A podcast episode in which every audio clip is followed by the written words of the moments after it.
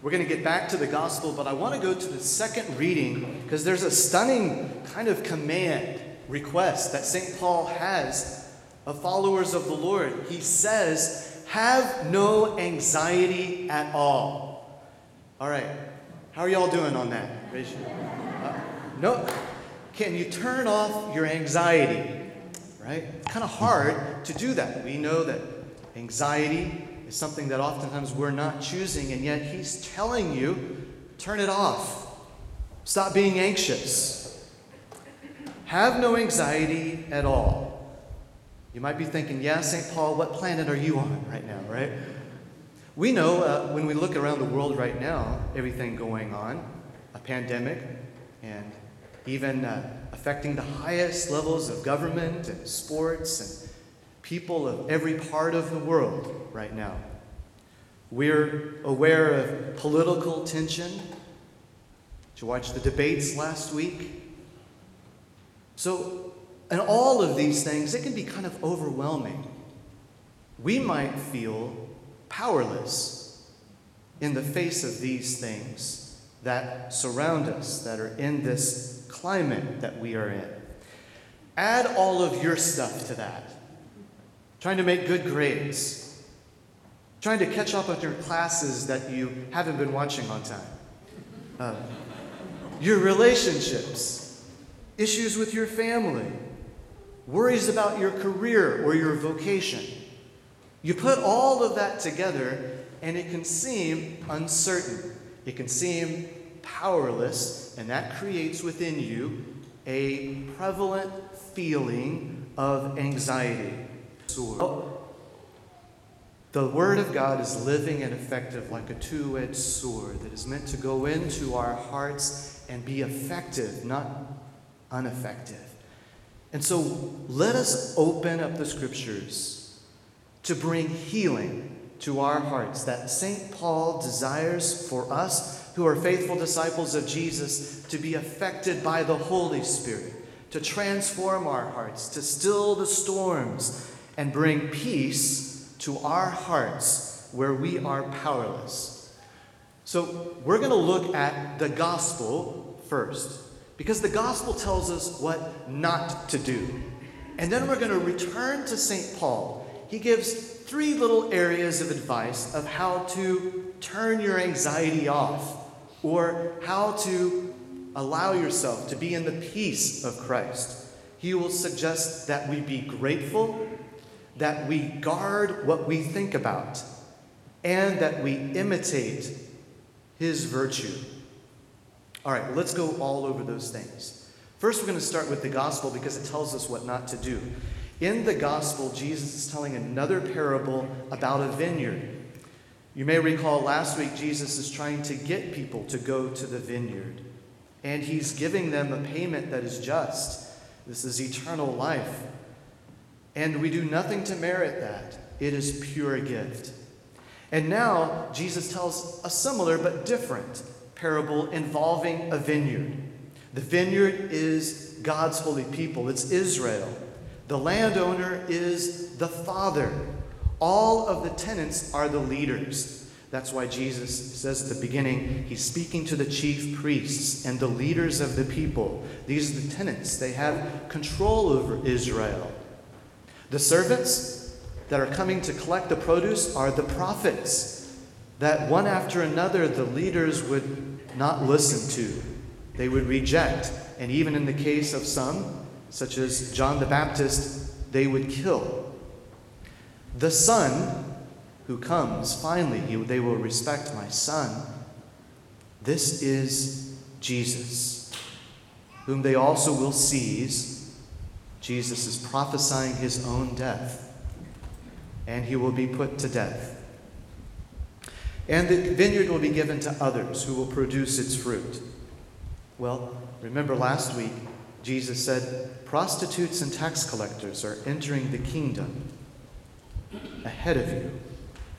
Sinners, Gentiles, those who would have been expected not to be in the vineyard will flourish and receive the fruitfulness of the vineyard. Well, we might be tempted to think, well, That was 2,000 years ago. Good thing we're not like that now, right? And you might think for yourself, well, I would never be so stupid to uh, not recognize the Son when he comes to the vineyard. And yet, there are little tendencies within us that do the same thing. We might also be tempted to claim what is God given as our own. We might also forget our covenant relationship with the Father. We might expect reverse worship. That means that we want God to serve us in our lives instead of the other way around. God, why aren't you answering this, making this happen in my life? And we might resist correction when it comes. Yes, all of these tendencies that Jesus is warning about, they're present also in us. And this is why Jesus says, Repent, the kingdom of God is at hand. So, what does this teach us about our powerlessness? It means that we have to let go, we have to lay it down. We have to not grasp for control, to control, to fix, or allow our pride to assume that we are the center, but rather with humility, give everything to the dominion of Jesus Christ in our life. Well, how do we do that? This is where St. Paul is helpful. And St. Paul will give what probably is very good psychological advice. This is your uh, therapy for the morning that he's going to give to us. But he does so in a way that opens us also to the Holy Spirit. And he invites us to do three things today in his letter to the, to the Philippians. He first notes take your needs and your concerns to the Lord, but do so with thanksgiving. Secondly, he will say, think about these types of things. Guard your mind, lest you delve into the muck of negative things. And then lastly, he'll say, do what you've learned and you've seen in me. Imitate virtue that you recognize. Well, let's briefly go into each of those three things that St. Paul encourages us to do for healthy minds, hearts, and souls.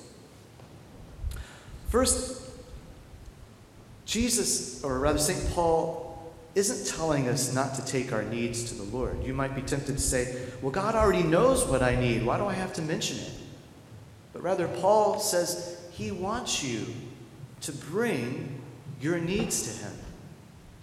You might be a parent and you see that your son or your daughter's shoelace is untied.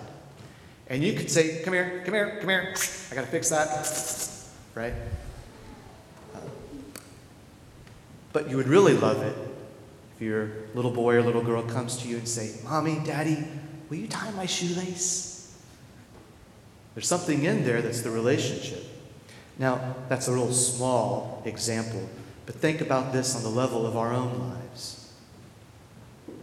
When God wants us to be able to come to Him, and within that relationship, experience love, but to do so with gratitude in our hearts. Let me read that line for you again. Have no anxiety at all, but in everything, by prayer and petition, with thanksgiving, make your requests known to God. That is, that simultaneously, while you're asking for things, do not neglect thanking the Lord for things in your life. I want to share with you a very practical thing that I do to help me to remember to do this every morning. I call it my gratitude list. I got one of these little apps, used to be called Wunderlist, but now I use one that's called To Do. And it makes a, a list for me. And I keep 10 things on there that I'm thankful for. So probably I'm going to put on there, I'm thankful for this Mass today. I'm going to put that in there. Thankful for uh, being able to visit my parents last week. thankful for the, the weather outside. And as the week goes on, I'll rotate the last thing out, a new one comes in and replaces it.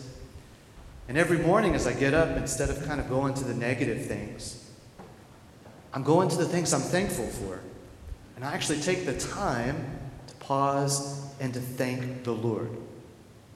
Now, that's just a little nerdy way that I do it. But I invite you to think about how you might cultivate thanksgiving in your heart. When we live in thanksgiving, it reorders our approach to the Lord with the very needs that we have, with the wants that we have. And it teaches us to trust God's providence more than the, term, the determination of our own wants and needs. Okay, what's the second thing that St. Paul suggests? He says, guard your mind and what you're thinking about. And he will list eight categories of the types of things you can think about. Maybe a good idea would be to write down these eight things and then every week list something next to it. He says, think about whatever is true, honorable, just, pure, lovely, gracious, excellent, and worthy of praise. Now, how insightful this is to be able to focus our attention on these things. Because quite often we tend to gravitate and focus our attention on negative things. If you watch the news, you'll notice that there's more negative things talked about usually than the positive things. And that can affect how it is that we feel and our prevalent way of thinking. St. Paul is suggesting to us that we always have ready at hand positive things of God to lighten our way, to give us courage, to increase our faith, to be a bulwark of hope for us in the midst of other darkness, despair, and discouragement that might be in the world. If you think of negative things, you will experience powerlessness and anxiety. If you think of God given things and the light of Christ, then the Holy Spirit will guide your heart in your mind in Christ Jesus our Lord. Think of these things whatever is true, whatever is honorable, just, pure, lovely, gracious, excellent, worthy of praise, and it will change your life. What's the last thing? St. Paul says, keep doing, that is, endure, persevere. You know, the, the effect of despair or a discouragement is that you lose heart. That's what discourage means. Core is heart. Dis, to take the heart out. When you have your heart taken out from you, you lose your momentum. He says, keep on doing. Persevere what you have learned, received, heard, and seen in me. That is, that St. Paul is asking his disciples that are learning from him to keep on following his example. Now, this may be very important for us to know what is the context that this letter is written. You see, St. Paul isn't in a happy situation where everything is going well. He's actually in prison when he writes this letter. He's writing the words, have no anxiety at all, when he is in jail. He is saying, Think of what is true, honorable, just, pure, lovely, gracious, excellent, worthy of praise, while he is imprisoned. He is not in control, but rather he has a power that comes from the Lord. Keep on doing what you have seen and heard and learned and received in me. This is the cultivation of virtue in our hearts. Through the continual habituation of holy, righteous conduct, we align our hearts to that which will maintain what is true, honorable, just, pure, and the like. Keep on doing. Persevere, even when things are difficult and they seem to tempt you to discouragement and anxiety.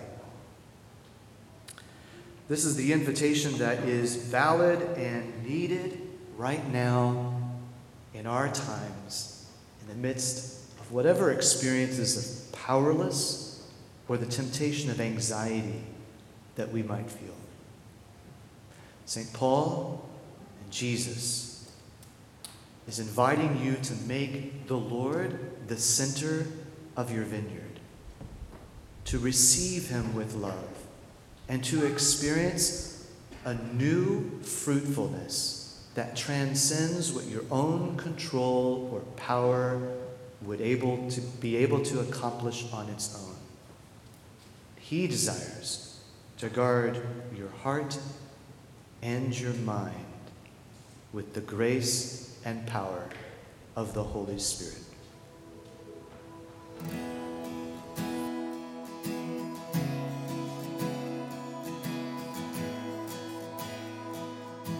Thank you for listening to Aggie Catholic Homilies. You can subscribe to this podcast on iTunes, Spotify, or anywhere else you listen to podcasts.